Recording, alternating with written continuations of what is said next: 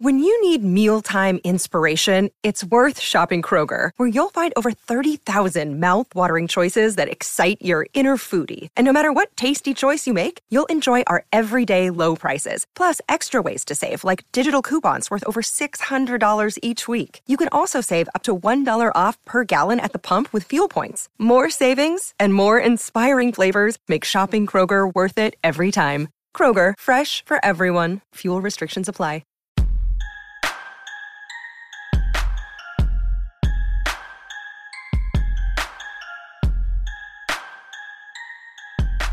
Hello, everyone, and welcome to our Orange and Brown Talk post game. Post game, can we call it that?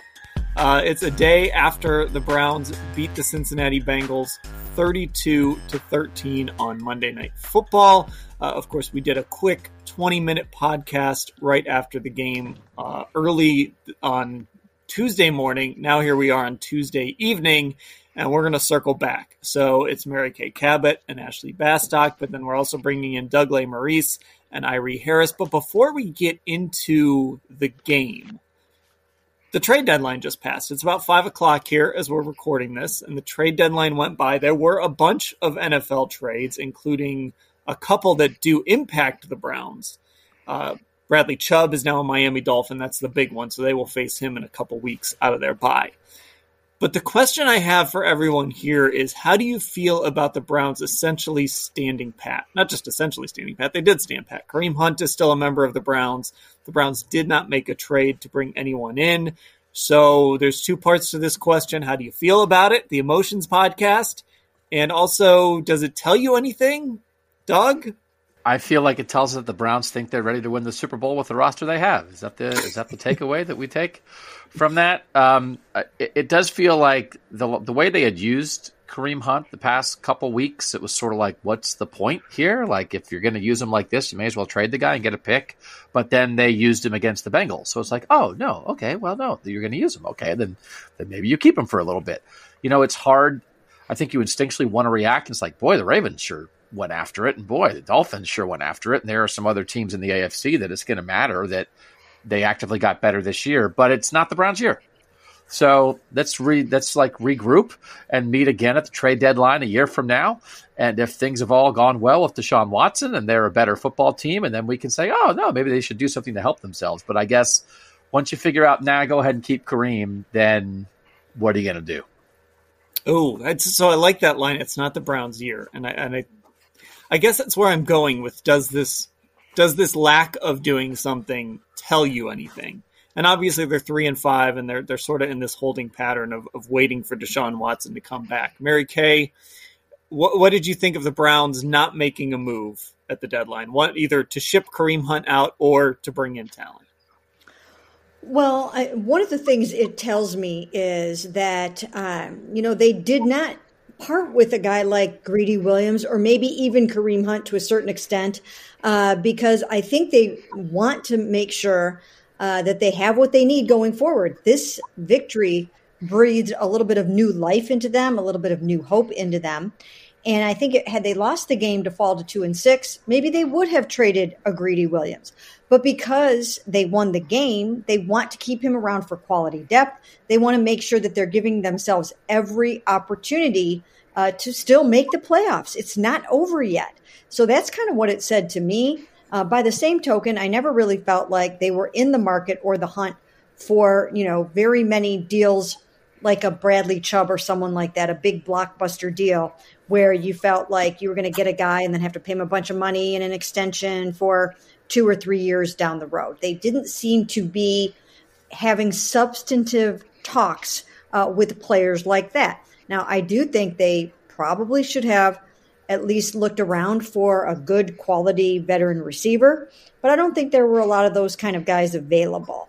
Um, but I do think that hanging on to some of the guys that they did, again, in terms of Greedy and Kareem, that to me says we think we can keep this thing rolling along a little bit. Ashley, what does it tell you?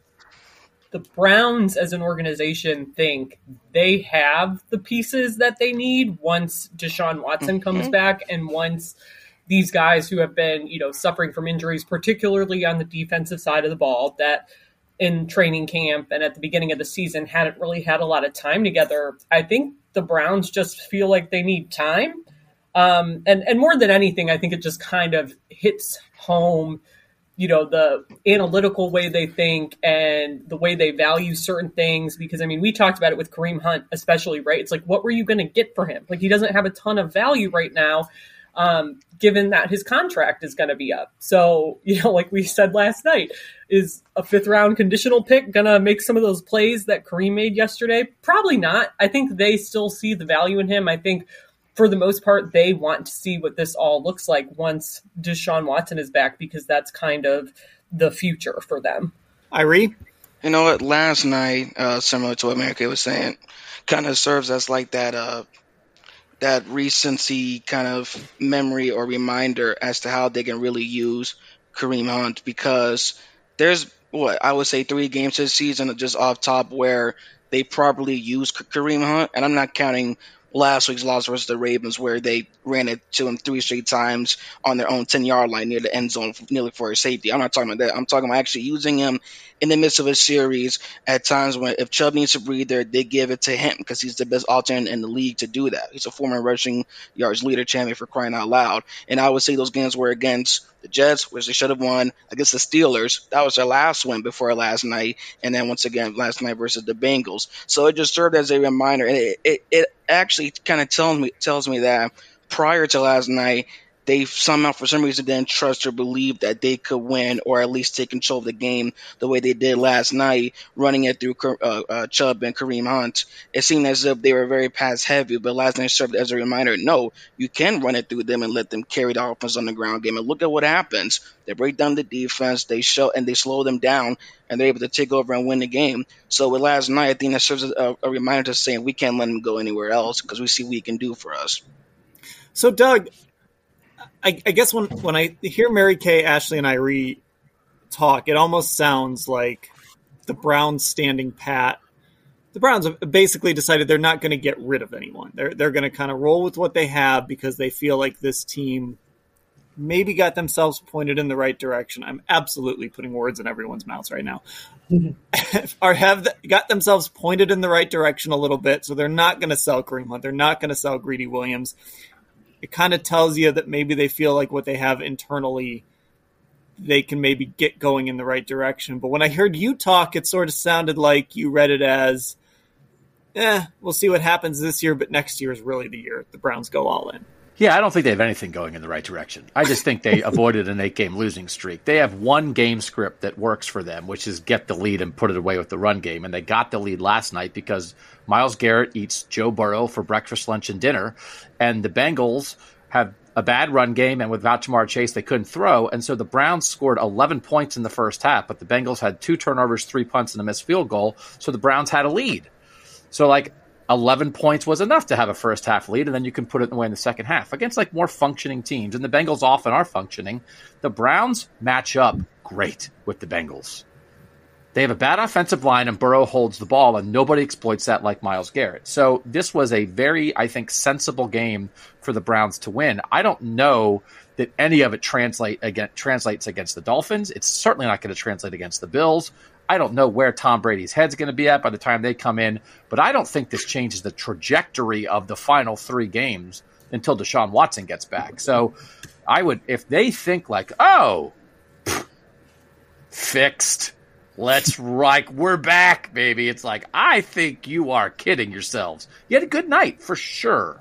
You had a good night, and you deserve credit for that. But there were a lot of very specific things that happened against the Bengals that you know, I just sort of think it's like, ah, well, you know, I don't, we're not going to add anything, but I guess the guys, you know, they're good enough. We're not going to get much for them, so we'll just kind of roll it over. But I don't think this is the beginning of a three and five charge to the playoffs for the Browns. So, Mary Kay, Ashley, and Irie, how badly did I mischaracterize what you said? And also, how wrong is Doug? Oh, that's a great. please put that in the headline. or a t- on a t-shirt. I mean, a t-shirt would yeah. be good too. I think. Yeah. Um, you know what? I mean, I think it actually I think it's meaningful. I think it could be a little bit of a springboard because if they can hand Deshaun Watson four or maybe even five victories, then they remain in the playoff hunt. And the reason that that does not sound so outlandish as it probably should is because of things going on in Baltimore and things going on in Cincinnati. Uh, you know, Cincinnati is now down a lot of cornerbacks. Uh, they lost one of their very, very best cornerbacks in the game last night, and they were very depleted in that secondary. Ja'Marr Chase is going to be out for, uh, you know, a considerable amount of time, four to six weeks or something like that. And I think that's huge. We saw what happened to them last night when they don't have Ja'Marr Chase, and they've got a really tough schedule. So they could be in a little bit of dire straits right now and um, and the Ravens, I don't think anybody really knows exactly what the Ravens are all about, although they have a much easier schedule going forward right now. Uh, so I think the Browns just need to kind of hang around and be in the neighborhood and, and just don't fall too far behind. Uh, if they would have lost last night, you know, then I think you could kind of, like we were saying last night, basically stick a fork in them. Uh, but they they're hanging around, and if you hang around long enough, stranger things can happen. Let's keep this in the stranger things theme. Uh, stranger things can happen than to still be in the hunt when Deshaun gets back and perhaps you get on a little bit of a roll. So I do think it was significant and meaningful, and, and not just because they won, but because in the fashion that they won. I saw the lights starting to come on uh, for the defense. They started to come together in Baltimore. We saw flashes that perhaps they were getting it and um, and I think they're on an upward trajectory. I think Myles is kind of leading the way. I think he's feeling a little bit better now, um, and so yeah, I I think they I think they can still make a little bit of noise and at least stay in the conversation. So, Ashley, the way I kind of read this trade deadline is the Browns don't believe they're out of it, but they also maybe aren't quite ready to go. Like, hey, they already gave up three first round picks to get Deshaun Watson, and they aren't ready to give up more really valuable draft capital to go in all in on this year specifically. Like, if they're going to do it, it's going to be from within. Yeah, and like you said, they just don't have a lot of that, right? Like, it makes it really hard because they gave away all those first rounders to get Deshaun Watson here in the first place. So I definitely think there is some element of this. Like it's almost like patience, and a result of that patience might be that, you know, worst case scenario, this year ends up being a wasted year of guys who are in their prime, like Myles Garrett, like Nick Chubb. Um, and you don't make the playoffs, and it's just kind of forgotten. But I do think that that's kind of just what we're seeing. Like, I think they are really, you know, again, analytically focused on the fact that they gave up so much to get him here. They need to see what this all looks like once he's out there and they're in, you know, actual regular season games, not out at training camp, not in the preseason. Um, so I just think it makes it really hard for them to then justify giving up so much, like you're saying, capital to go out and make a big move when you don't have the most important piece of the puzzle out on the field yet and I, you know, I read there's a part of it that's like, you know, when we start talking about lost years, that's that's tough to talk about, but it's also, I mean, we'll see how this plays out. I think over the next month. That's also kind of the reality of this when you trade for a guy like Deshaun Watson that, you know, you knew you weren't going to have for a little while. Yeah, definitely. But I do, I do just have to say, I think if anything at the moment, I know we're speaking about Deshaun, but maybe we should clap it up maybe we should clap it up because we've endured. We actually watched and seen eight games with J- Jacoby Brissett as starting quarterback. The way that we spoke about this at the beginning of the year would have been like this would have been for a couple years. It felt like, and we've endured eight games with this. No, it's a losing record on the other hand. Yes, to giving up multiple picks, you don't want this to be a losing, you know, a waste of a year, and that's the reason for why. Uh, people reacted the way they did to the quarterback situation and scenarios in the beginning. But that's why it's good to see them really improving each element and area of this team in case Deshaun comes back and doesn't look like his regular self. It'll be his first game in 23 months and a day, I believe. 23 months and one day exactly versus his former team in their city we can only imagine what it's going to look like. I mean, I just saw that he can throw 30 passing yards at that and doesn't look scared out there because we can only see what, you know, expect what to see with him.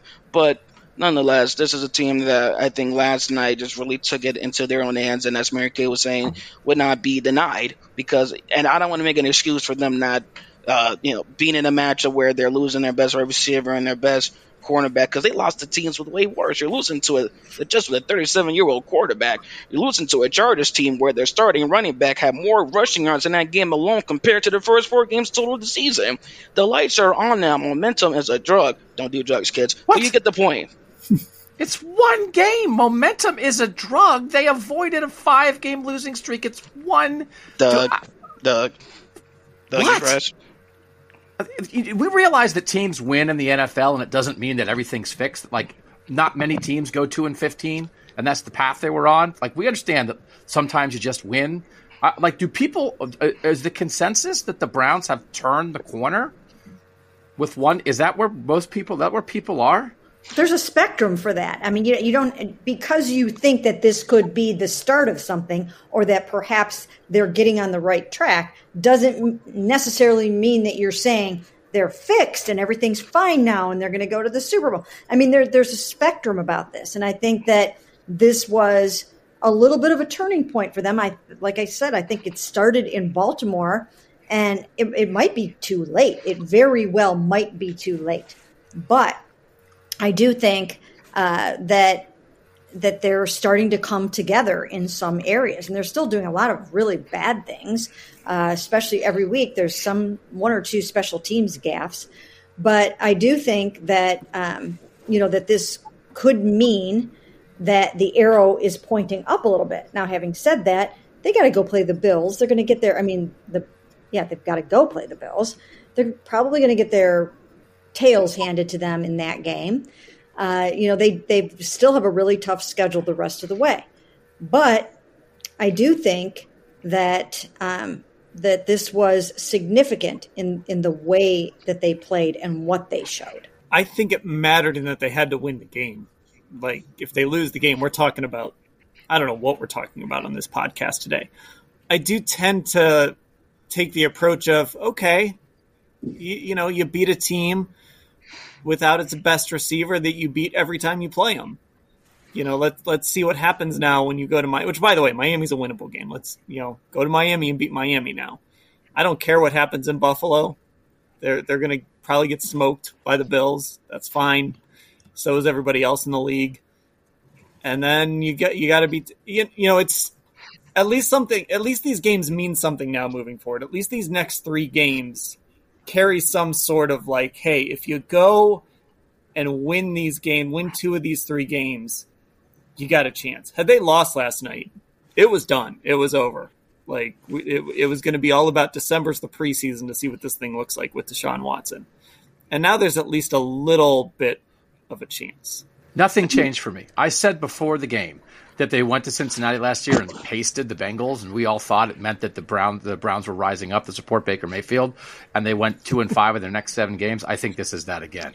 I don't know. It, they had six first half possessions. They scored eleven points in the first half. Like this, hey, they came out and took care of the Bengals. The Bengals could do nothing offensively because because they can't block Myles Garrett. This is this is a there's so much basketball's more of a matchup sport I think a lot than football is, but there are times when it's like there's just a thing that your opponent does and like you can't handle it. The Bengals Achilles heel all the time is their offensive line. And so Myles Garrett destroys them. And especially when they don't have Burrow's number one target. It is a terrible matchup for them. And all the Bengals guys, when we did the crossover pod and all that stuff last week, they're saying Joe Mixon is in decline. Their run, he's averaging three yards a carry. They're, they can't run the ball. And so I think the Bengals will probably take a breath and figure some stuff out a little bit. They scored 11 points in the first half. They just like were able to be ahead because the Bengals did nothing. They still ran that goofy double reverse. I have no idea what they were doing. Jacoby Brissett still had a strip sack. Cade York still had a field goal block. They still goof up special team stuff all the time. And then they rolled in the second half because they had a lead. And when they have a lead, they remember that they're capable of playing football. And whenever they get behind, it's like, well, time to panic. And, and nobody knows what they're doing. So good luck. having a halftime lead with 11 points against anybody else because if the Browns don't have a lead, like I don't know what they're going to do because they're not so good when they're not ahead. So this is a one-off to me. Yes, great. I understand the idea of well, if they were two and six, that's much worse than three and five. But are the things that happen, like the things that happened, we think, oh, there we have a different view of them because how they went about it. Jacoby Brissett played like he did and ripped throws because he had a twenty-point lead, and then it's like, yeah, okay. When the game was at hand, he still was like, okay, well, I don't know. Here comes a strip sack. So I don't know. I, I, I just don't. I just think a lot of the same stuff is there, and it just for a night they overcame it. But I don't know that they'll do it again against a better team. Well, Joe was strip sacked too, and he went to the Super Bowl last year. Those kinds of things happen. I think you look for trends, and I think you look for signs. I think actually Jacoby Brissett has gotten better in some ways. I don't think he's got a very good uh, receiving corps or a full complement of receivers the way that he should. I think he's a little bit hamstrung there.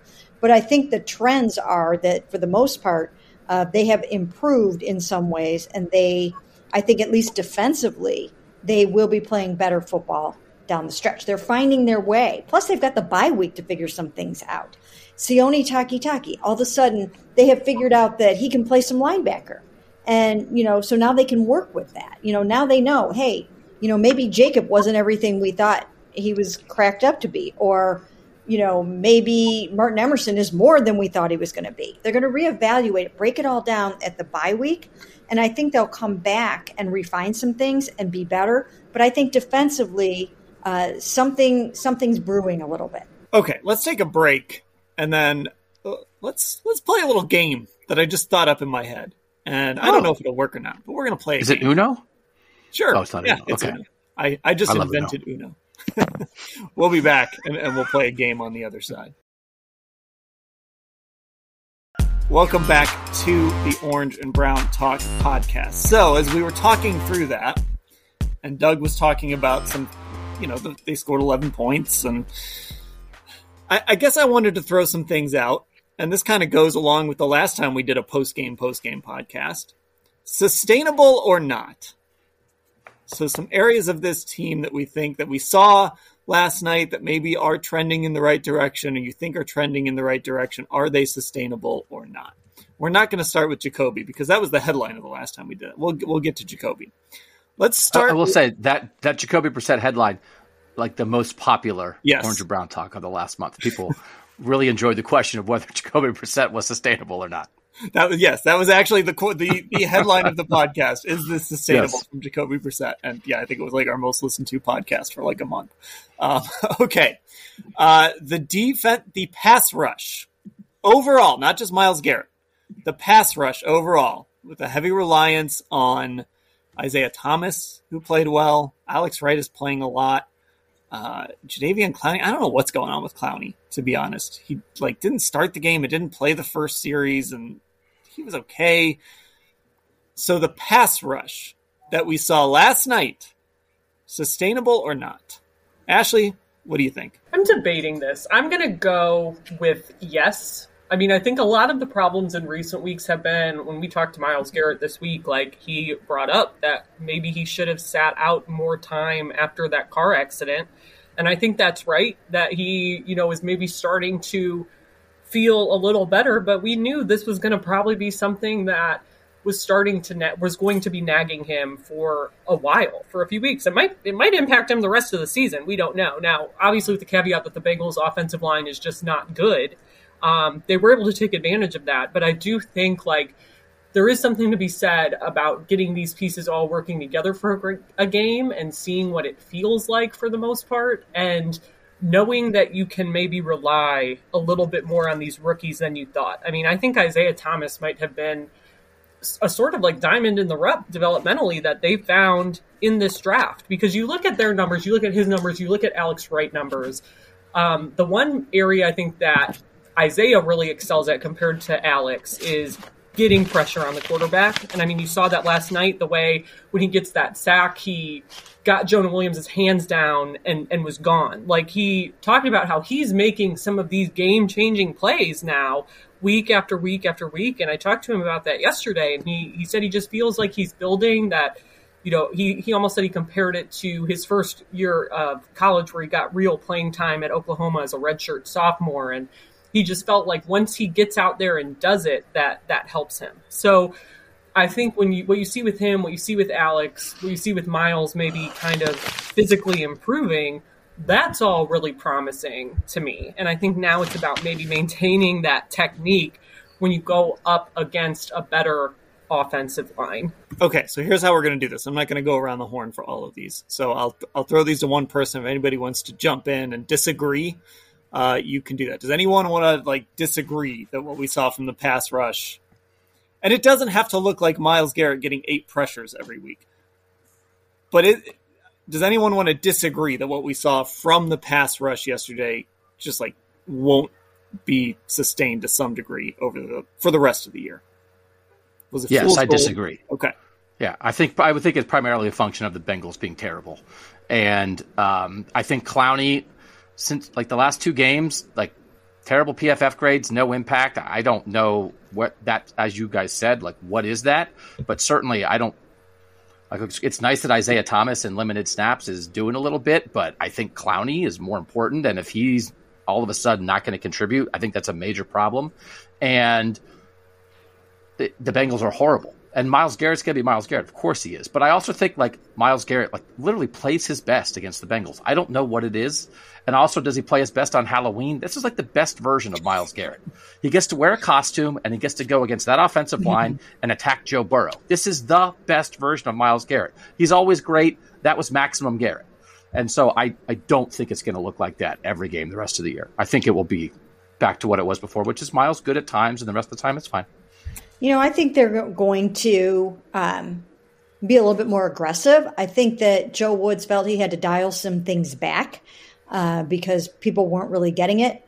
But I think that even if they have to blitz more and do some different things like that, uh, I do think that they will be able to get the kind of pressure that they got. Well, not every game, because again, that was a bad offensive line.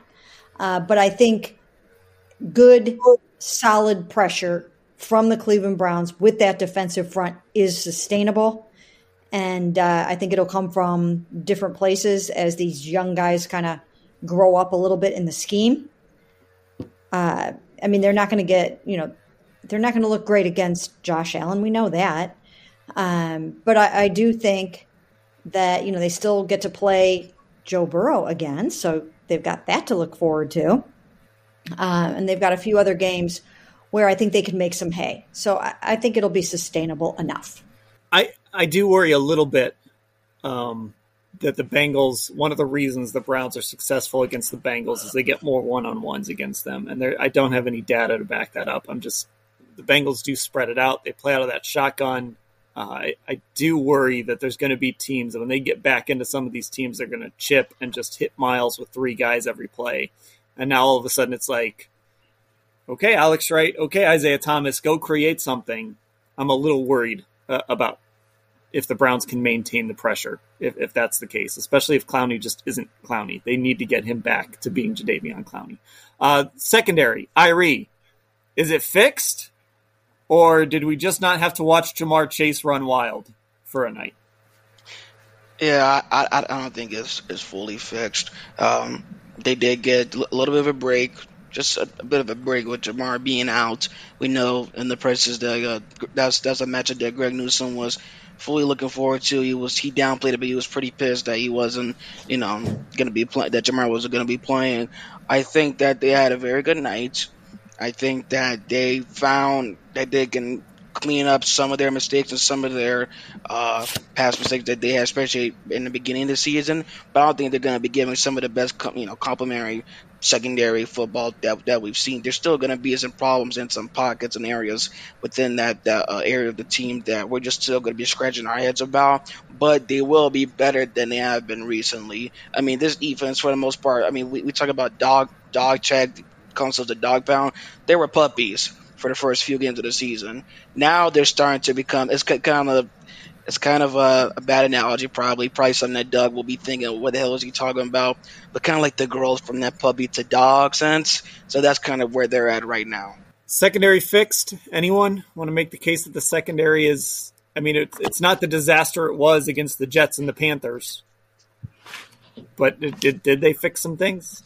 It's coming around. I mean, it's it's coming around. They don't have Denzel Ward. They haven't had Denzel Ward for three games. Uh, if he comes back and he's okay from this concussion, and Martin Emerson uh, will be all the wiser for having started three games. I mean, I think they found something. Martin would not have gotten all of this playing time, obviously, if Denzel hadn't been out. So that's the silver lining there. Uh, you know, I think Martin is coming pretty quickly up the learning curve and making plays. The game is not too big for him. The moment's not too big for him. Um, you know, Greedy's back. So, yeah, I mean, John Johnson 3, I thought he's starting to look a little bit better. So I think the secondary is on the rise. I do think Martin Emerson is a thing.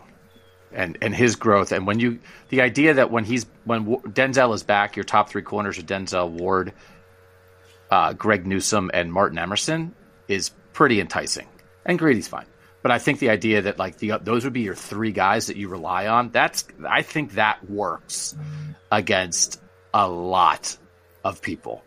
And I I don't think that was only a function of Chase being out. I think I think the rise of he's played like 60 snaps, three straight games, as Mary Kay said.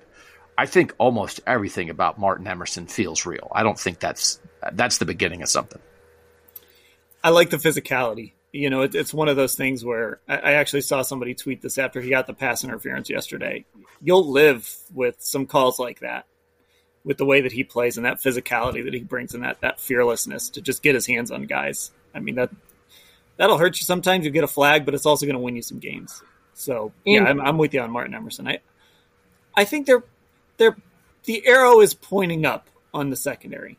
I, I don't know if they're fixed, but I think the arrow is pointing up. Mary Kay, the passing game is it's just kind of like, eh, you know, is Amari Cooper going to be the top five receiver that he's been this year, or is the defense going to take him away? Is, that sort of where this passing game is at right now? That that's what it feels like to me. Like it's kind of dependent on it's Amari Cooper, and then kind of, eh, I don't really know. Well, it was Amari Cooper, and then it was David Njoku. So what they have to do is they have to get David Njoku back from his high ankle sprain because I think they were starting to be onto something with him. Uh, and I think Jacoby has has gotten somewhat better on the long ball, so they can stretch defenses a little bit. And I think that we see that uh, Dave, the arrow is pointing up on David Bell, so I think he should be able to contribute more in the second half. I see the passing game getting better as they move forward in the second part of the season, not just from Jacoby, but from when Deshaun gets back, although I do think there is going to be a knocking off the rust period. Uh, but yes, I, I think that, um, I mean, Donovan Peoples Jones is been, has been consistently good, and they still need, um, you know, they still need more. They need David Bell uh, to come through more. They need, you know, maybe Michael Woods to come through a little bit more. Um, but you know, I, I, think there's starting to be a, pretty good connection for the most part between Jacoby and Amari, Jacoby, Njoku, Jacoby, DPJ. Ashley, I don't know if we can give this a sustainable or not grade because it's going to change so dramatically in about a month because the quarterback's going to change. I think last night was a case of you got a great Jacoby Brissett game and some weeks you're going to get a good Jacoby Brissett game, and some games you're going to get eh, an okay Jacoby Brissett game, and every now and again you're going to get a bad one. But then this thing's just going to you're going to have a completely new guy there, like a franchise $230 million quarterback. Now, whether he's rusty, whether he looks like that guy or not, we don't know. I think this one's really hard to say one way or the other if what we saw last night is sustainable or not. Yeah, and like you said, it's like the reality is we're looking at what three more games with the offense looking like this, right? Three or four more games. Yeah, so three more with Jacoby. I mean, I again think in those three games, what needs to just happen is he can't turn the ball over. Like that's the most important thing. He obviously that that forced fumble yesterday was just bad. Like he he panicked and you know got rid of the ball when he shouldn't have, and and that's what led to it. But I do think it's that part of it, in theory, is sustainable because that's what he has done for most of his career. That's how he got that game manager reputation. And we know that's what really hurt the Browns through these first eight games was when he wasn't doing that and making those kind of needless mistakes, especially at the end of games when they're trying to come back and he's just panicking and throwing the ball away. Um, and to me, that's the most important thing you have to sustain. Like, I don't know how sustainable that's going to be because, like we said, you know, especially against like the Bills, for example, um, I think they are going to probably figure out a way to make him panic a little bit. And when he panics, it's not good. And I think that's all going to look totally different once Deshaun Watson is here because of the athletic ability, because of the processing. Um, but I do think, like, obviously, Jacoby Brissett is capable of doing these things because it was part of his reputation before he got here. None of it. Not sustainable. Not sustainable. They they picked on a rookie. Cam Taylor Britt started for the first time. He got destroyed. He looked like a rookie, every bit of a rookie. They were playing him. He's probably going to take, I guess, Eli Apple's job, but he'd played like 30 snaps in his whole life before last night, and he got roasted. And then Woozy only played 27 snaps and then got hurt, and he's out for the year now. So they were playing like their third and fourth corner. So like you, what they're going to play much better corners, and so like that, I think that decent. Yes, Amari Cooper is is a is a, a route magician, and he worked himself open a couple times. But that was they capitalized on a team that was not prepared to defend the pass, and so I think I agree with the idea of like Cooper A, healthy and Njoku B. I don't know anything else, right? I mean, Jacoby was seventeen of twenty two everybody caught everything, but there was a reason for that. So I have not certainly not changed my and it was all comfortable. Because by the fourth series or whatever it was, Kevin Stefanski was like, "What's that guy's name? Oh, you know the guy, the the strong guy that uh, Chubb." He was like, "Yes, that guy." And they ran the ball, they got a lead, and then everything was comfortable. Nothing for Jacoby was like tense. It was like, "Hey, we got a lead. It's all good." And that that changes everything about their pass game. So it was a it was a perfect circumstance for the pass game to look good. A lead and corners who were not ready for the moment for the Bengals. And that was that was why last night looked that good. I don't think that's what it's going to look like the last the next 3 games. And then, you know, Deshaun comes in and everything changes. Remember real quick that uh, they've got a couple of um, even within the division some challenged pass defenses still to go up against in Baltimore uh, right now 26th ranked pass defense, and they found something there uh, with Marcus Peters. And then um, the Steelers, uh, at least going into the weekend's games, had the 29th ranked pass defense. And I haven't even really looked at some of the other teams yet. Um, but, um, you know, they do have a few more of those games coming up where they should have some pretty favorable matchups in the back end. I, I think you almost have to break it down into parts. I think so. Like Amari Cooper is going to be Amari Cooper, right? Jacoby Brissett, he's going to be up and down, and and I guess I mean we've said it all year. I wish they had another guy. Like Donovan Peoples Jones has been good, but I just wish they had another guy to go with that group. And that's why I think when, when you do go against the right matchup, you're just this passing game is going to go back to struggling more. Um, I, I, think one of the wins from last night was kind of shockingly, when they got off the script, the offense didn't bog down. And that was the concern I had when they had all those empty possessions at the beginning. I'm like, this is usually when they eat. This is usually when they score. And it wasn't happening. And I was worried, like, oh, Joe Burrow's going to get hot and Cincinnati's going to run away and hide. And instead, the Browns did the opposite of what they normally do. They got the offense going later in the game. And I don't think they scored till like five minutes left in the second quarter. Um, so, so it was just a weird game in that sense too. So we'll see. Also, by the way, should we just all take Buffalo week off? Should we? Should we just all take PT? I mean, we're like three weeks from that game, and we're all like, eh, they're they're not going to do anything in that game. There's nothing to see here. I'll take them. Basically, take I mean, like, let's be wait, real. Wait, wait, wait, wait, wait, wait. Did you just say you would pick the Browns, Irie? Is no. he taking the Browns or is he taking the day off? He said, "I'll take." what did you? What are you taking? I'm not.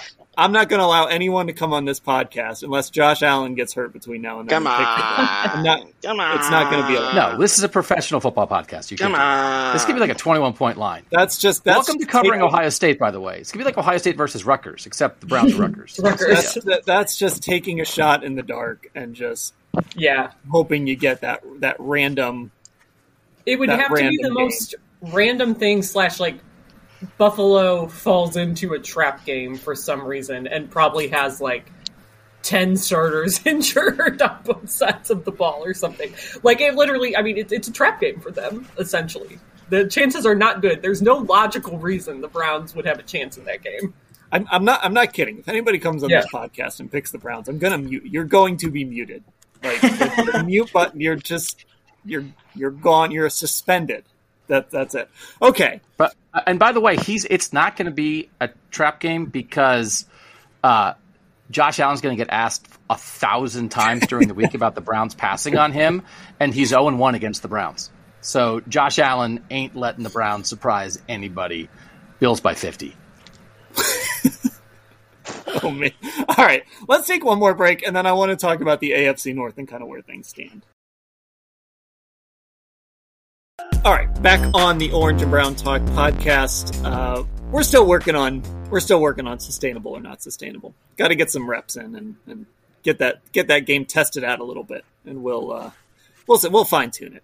We'll we'll get that on store shelves by Christmas, I hope. But uh, still still in the planning phases.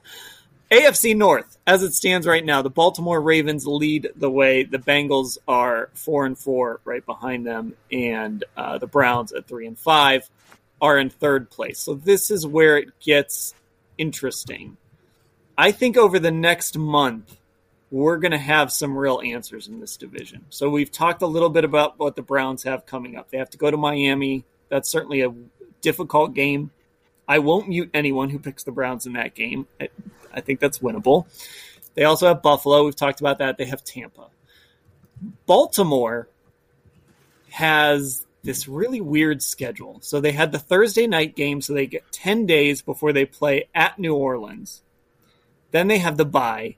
Then they have Carolina at Jacksonville versus Denver, okay, leading up to on December 4th. Those are all winnable football games. Baltimore, there's a chance they could take control of this. Cincinnati versus Carolina, the bye week at Pittsburgh and at Tennessee. Now, Tennessee's in first place. Their point differential is minus six. They're a first place team with a point differential of minus six. So I don't know if they're good or not. Where do we think the AFC North is going to stand in a month? Because to me, it's either Baltimore will have taken control of this by then, or it will be a muddled mess, and that's great for the Browns. So, Mary Kay, where is the North a month from now with Deshaun Watson about to come back? You know, I, I think the Ravens do have an opportunity uh, to jump out ahead a little bit and take a little bit of a lead here. I do think that the Bengals are pro- they could stumble and falter a little bit with what's going on with that offensive line and what's going on with Ja'Marr Chase being out, and now what's going on uh, with their cornerbacks being out um, and their running game. So you know they and, and their schedule's tough. So I do think that this, this is an opportunity for the Ravens to seize the moment and take control of the division. Um, and I, I kind of envision that happening. I think that Lamar is good enough to, you know, to help make that happen. So, yeah, I although Rashod Bateman's he's kind of struggling with his foot injury, and that's not going to help matters for them at all. Um, so yeah, I, I, I don't see a situation where all of a sudden you know the Browns are tied with everybody at the top. I I think the Browns, like I said before, can hang around a little bit with a couple more victories, but I think that um, the Ravens are going to separate themselves a little bit over the next month. Doug, should we even be talking about the AFC North, or is it too soon? No, we can talk about it because the Ravens are going to win it. I mean, what too soon for what? To declare the Browns officially out of the race to, in the AFC to talk North? About no, it in it's the over. context of the Browns. Yeah, I mean, I think the Ravens, by the time they come back to Cleveland on December 18th, they're five and three. I think they'll either be ten and three or nine and four. I hmm. agree completely with Mary Kay because you look at again, it's like, hey, when they played the first time, it's like, hey, the Ravens blew some games too. They blew games to the Bills and the Dolphins, who now the Browns have to go play. The Ravens haven't played the Steelers at all yet. They, as you said, they have to play the Panthers. They have all these easy games ahead. So, like the Browns had their easy schedule and didn't win during it the Ravens had their tough schedule. Now the Ravens are getting to their easy schedule, and as they get to their easy schedule, they have a two game lead on the Browns. So, like, I think it's over. And yes, they do have injury issues. J.K. Dobbins is still out. Rashod Bateman, it seems like, is going to be out, but they're trading to get themselves better to improve their defense. I do think Roquan Smith will make a difference for them. Yes, their secondary needs to play better. Lamar's been a bit of a weird spot here, but I think Lamar's going to start steamrolling people.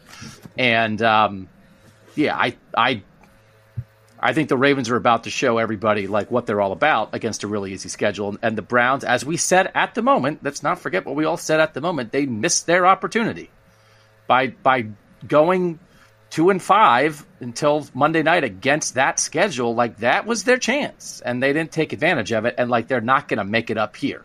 So, yeah, a- a- AFC North chances for the Browns are, are gone, not because of the Bengals, because the Bengals might be in trouble because the injuries are stacking up, because of what the Ravens are going to do. And, and Ashley, the other thing too, when you talk about kind of the way it's set up for Baltimore, they were banged up when the Browns played them you know, Lamar Jackson had that weird hip injury, and every now and again you'd see him kind of grab at his hip a little bit after a play. Uh, Mark Andrews was banged up, didn't have a very good game. Th- there were some weird things there, but now they get this 10 days before they play Sunday. Then they get the bye week, and, and then they get to they get a chance to kind of get healthy and, and get right. And I felt like against Tampa, Lamar started to kind of look like Lamar again in that second half. And this is a guy that certainly would love to get that $230 million or $231 million, I guess, guaranteed to beat out Deshaun Watson's number. I, there is a world where Baltimore comes back and they just go gangbusters and, and lock this thing up before Deshaun even takes the field again. Yeah, I mean, never underestimate the the power of a Lamar Jackson contract year performance, right? But I mean, I do think kind of to what's already been said. Like their schedule is ridiculously easy until they have to play the Browns again. All they have to do is take advantage of it. I mean, I do think like you know they they are making some moves to try to get that defense better, but this is like looking at the stats now and passing yards per game. They've been the 28th ranked team in the league in passing yards per game allowed as a defense. So that is a, that has been a legitimate problem. I think the Browns were onto something with Marcus Peters. I think that defense for as much as we talked about last year, all the injuries they had, and you know, we kind of expected them, much like the Browns, to kind of pick up uh, where they, you know, not where they had left off, but to just automatically picked up, be, pick up because of the personnel they were going to have back, and it just didn't happen for them.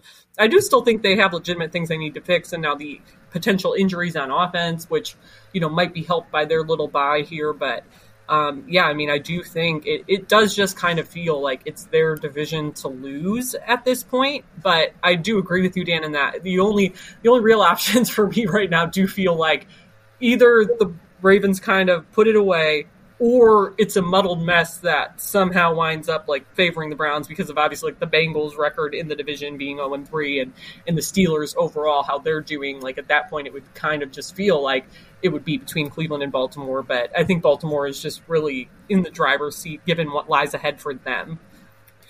Except Irie, there is always a but, right? There's always a like on November 1st, it's really easy to sit here and say Baltimore should like go to Jacksonville and win that game, but then this is also the NFL, and sometimes Baltimore goes to Jacksonville in a game they should win, and for whatever reason, they don't like weird things happen in this league. So that's a tough thing for the Browns to have to rely on.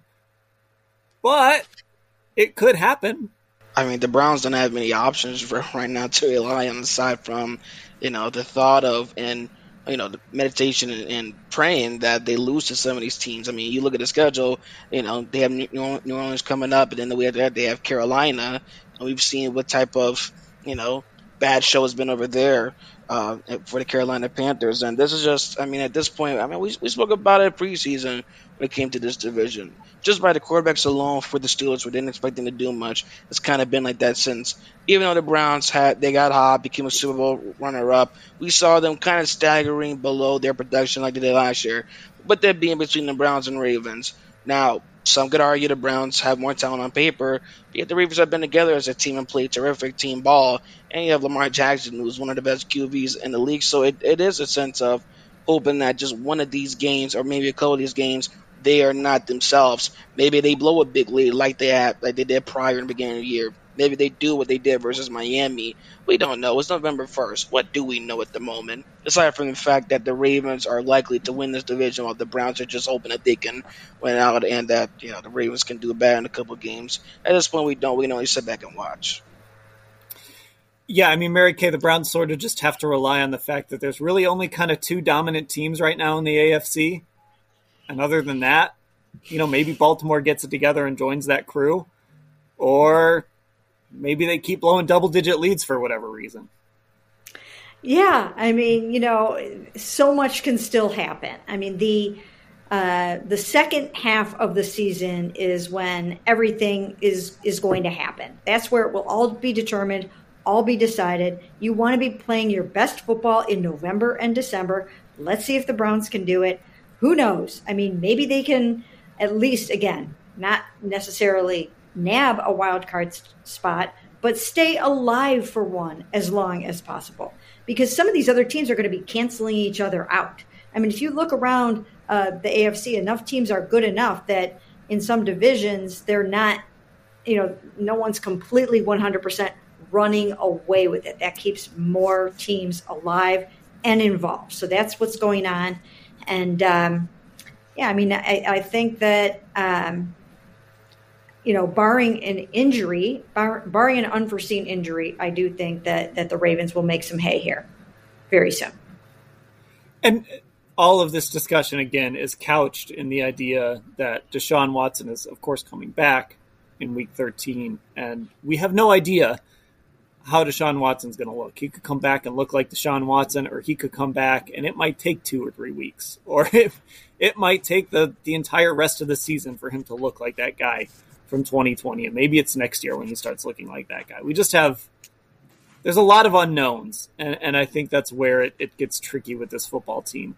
Like they're so reliant on, like, Baltimore has to mess up and like Deshaun Watson has to look has to not look like a guy who hasn't played for two years. He's got to look like a guy that played a week ago. Didn't we set six and five as kind of like the, the, the baseline for where the Browns should be when Deshaun Watson comes back preseason? Yeah, that, Wasn't that, that our number? Five, that five, or six range, and Mary Kay's been thrown out there. If he has four wins, like maybe there's a, a chance. So, but yeah, somewhere in that range. Okay, I think they'll be three and eight, but that's just me. That Miami game is so important. not must win. I won't say must win, Mary Kay. I promise. I'm not going to say must win. And now they have Bradley I'm, Chubb, so that's not going to get any easier. That that's you know that could be a, a, tough matchup in in some respects for them, depending on who's back for that game and who's not. So yeah, that one's going to be tough. Um, I mean, again, even if they can win one more game before Deshaun comes back, at least you can say there is some kind of a chance. And it's something that we wouldn't have been talking about had they lost on Monday Night Football. So it at least made right. for a more interesting discussion here on our post game post game podcast. Okay, we're going to wrap things up there. So this week, here's what we've got coming for you the rest of the week. Andrew Berry is going to talk to us on Wednesday morning. We will record a reaction off of that. We will also have Lance Reisland. I'm going to record uh, his weekly segment with him. So we'll have that pod coming your way on Thursday.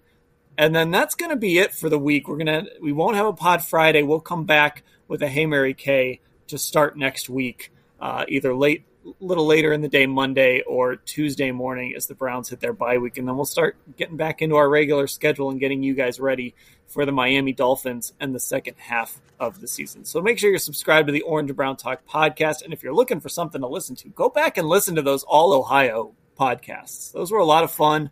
Uh, our Bengals crew was great. Of course, we were great. And uh, you'll, you'll want to see the teams that we picked for the uh. Irie just gave this look like, what? Mm-hmm. Um, we were everybody was awesome. The Bengals crew and us. Um, we were we were a spiritual experience. I agree, Dan. yeah, see, so those were fun podcasts. You'll want to listen to those um, if, if, you've got some time over the weekend and you missed those last week. So Orange and Brown Talk on Apple Podcasts and Spotify, and become a Football Insider subscriber. Cleveland.com slash Browns.